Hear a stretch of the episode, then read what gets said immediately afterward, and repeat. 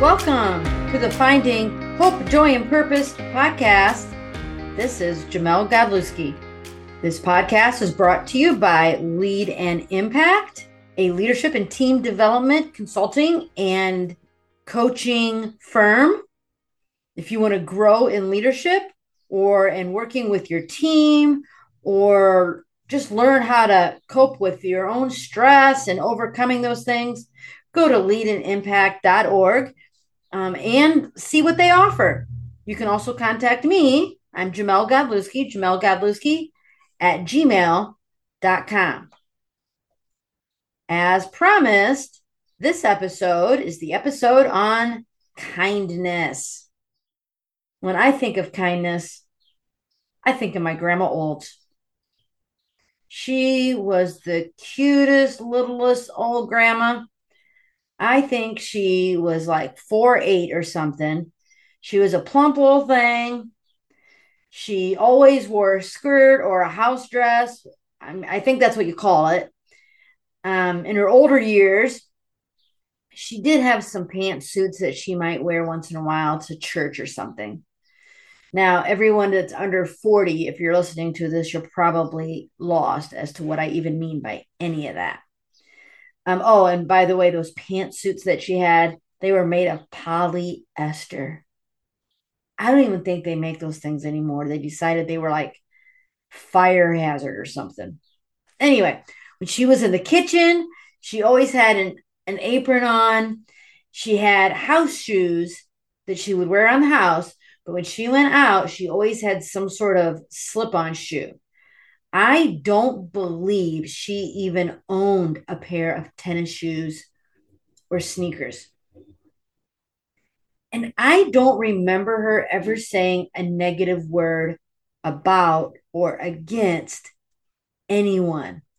Seriously. My dad was the same way. So when I think of the characteristic of kindness, I picture my grandma. I remember once she told me this interesting fact.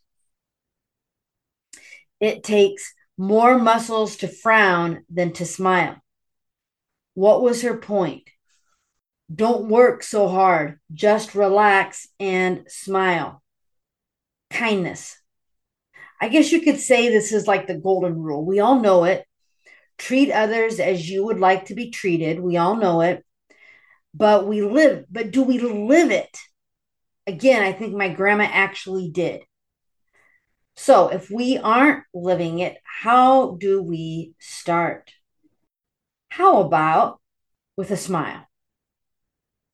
I think my grandma was actually onto something. Like, be friendly. Say good morning to people. Here's a funny story. I had left teaching altogether in 2010. But I took on a long-term substitute job at West Noble High School. I think it was 2012. Now, I was the kind of teacher that would get to school early. I was always one of the first ones to get there in the morning. Now, the secretaries were usually there by then. I would say, go into the office and say good morning to the secretaries and whoever was in the teacher workroom when I would check my teacher mailbox and then whoever I passed on the hall. In the hall on the way to my room. I don't remember this one teacher's name, but he would also arrive early to school. I saw him every day. And every day I would smile and say, good morning. What was his response? He grunted. I swear. He never verbally replied. He grunted. He also wore a frown all of the time. Kindness. I did not let his lack of cheerfulness drag me down. Now, did I always feel like it was a good morning? No. But there was no reason to not be kind to others just because my morning might not be going so good. What about those that want to hate on me? Well, go back to the Peace with Others episode. You pray, pray, and pray. Oh, and you be kind. even if you don't want to be. Ever heard that phrase, kill them with kindness? Now, I don't mean to literally kill them, but being kind to someone never actually hurt anyone. Heck, we might just make a positive difference in this world if we were more kind. Think about it. We live in a world of hurt and division. And if you call yourself a Christian, we are to blame for some of this. You know it. Over the last 7 years, I have seen more division among the body of Christ than ever in my life. And I have seen Christians not share kind words with other Christians. Now, they might not say to their face, but we all got social media. They're out there tweeting, Instagramming, Facebooking, TikToking. Hate, hate, hate, unkind, unkind. And yet, we're supposed to have this characteristic of kindness. How are we going to create kindness when it seems like all we're doing is creating division in our communities, in our schools, our churches, sometimes even our own families? Kindness. What if we all got one of those shirts that had a smiley face on it? You remember those? I don't know when they were, like back in the 80s, 90s. Black shirts, I think they were black and had the big yellow smiley face. And we wore one every day. Different one, different color every day. Do you know someone that just exudes kindness? Do you know someone who's the opposite? We all have someone's face that just popped in our head. I remember once I was in a line at Walmart. This is way before self-checkouts, y'all. There was a couple complaining to the cashier about something completely out of that cashier's control. And you could see the young cashier was getting flustered. I really felt for her. The couple was a few people in front of me. But this couple, they just wouldn't let up. Are you ready for this? The gentleman of the couple was an elder at a church. His wife was in charge of children's ministry. When I got to the cashier, I apologized to her.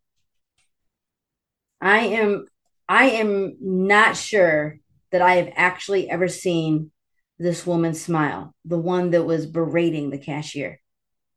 I'm being serious. I actually went to church with them, and I don't think I saw her smile. I was in a small group with her, and all she did was complain about something or other. She was not oozing the love of Jesus. Kindness. I think we all can do better. I know I'm not perfect, but I've seen people that are great role models for kindness that I can strive to be like. Another great example. If you're from LaGrange, Wilkeville, you probably know David Sawyer. He was what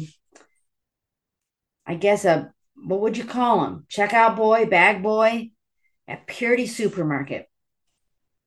You'd bag your groceries and take them out to your car. And then when Purity closed, he went to Miller's. I mean, he was the best ever. He was so good. He smiled all the time. Always had something positive to say. Always was cheerful, and he would learn your name, and he would call you by name, and he would ask about you. How are you doing? When my mom got bad and I'd run, how's your mom doing? I mean, kindness. Capital K. That was David. I also think that Gail Elizabeth Olds was pretty darn close to being perfect when it came to kindness. That's my grandma. This is a short episode. I hope that if you've been convicted, knowing that you are that person, that maybe isn't exactly oozing love and kindness, that you can ask for forgiveness to anybody that maybe you've been unkind to, but that you start taking steps to be more kind to people. Be kind to yourself. First step to turn that frown upside down.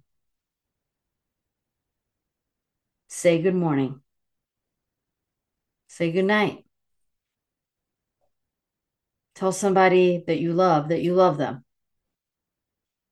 Thank God for the sunshine. Thank God for your car that started today. Say thank you to someone.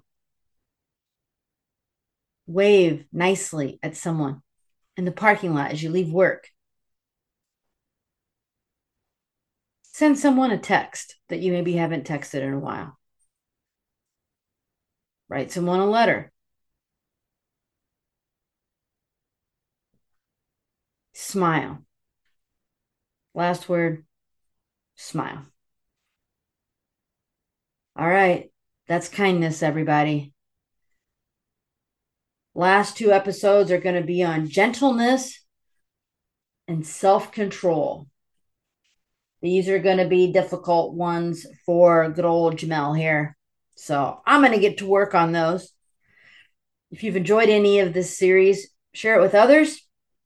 Please don't be afraid to get a hold of me. You can find me on social media, Facebook and Instagram, that is. I'm not on that TikTok and that Twitter stuff.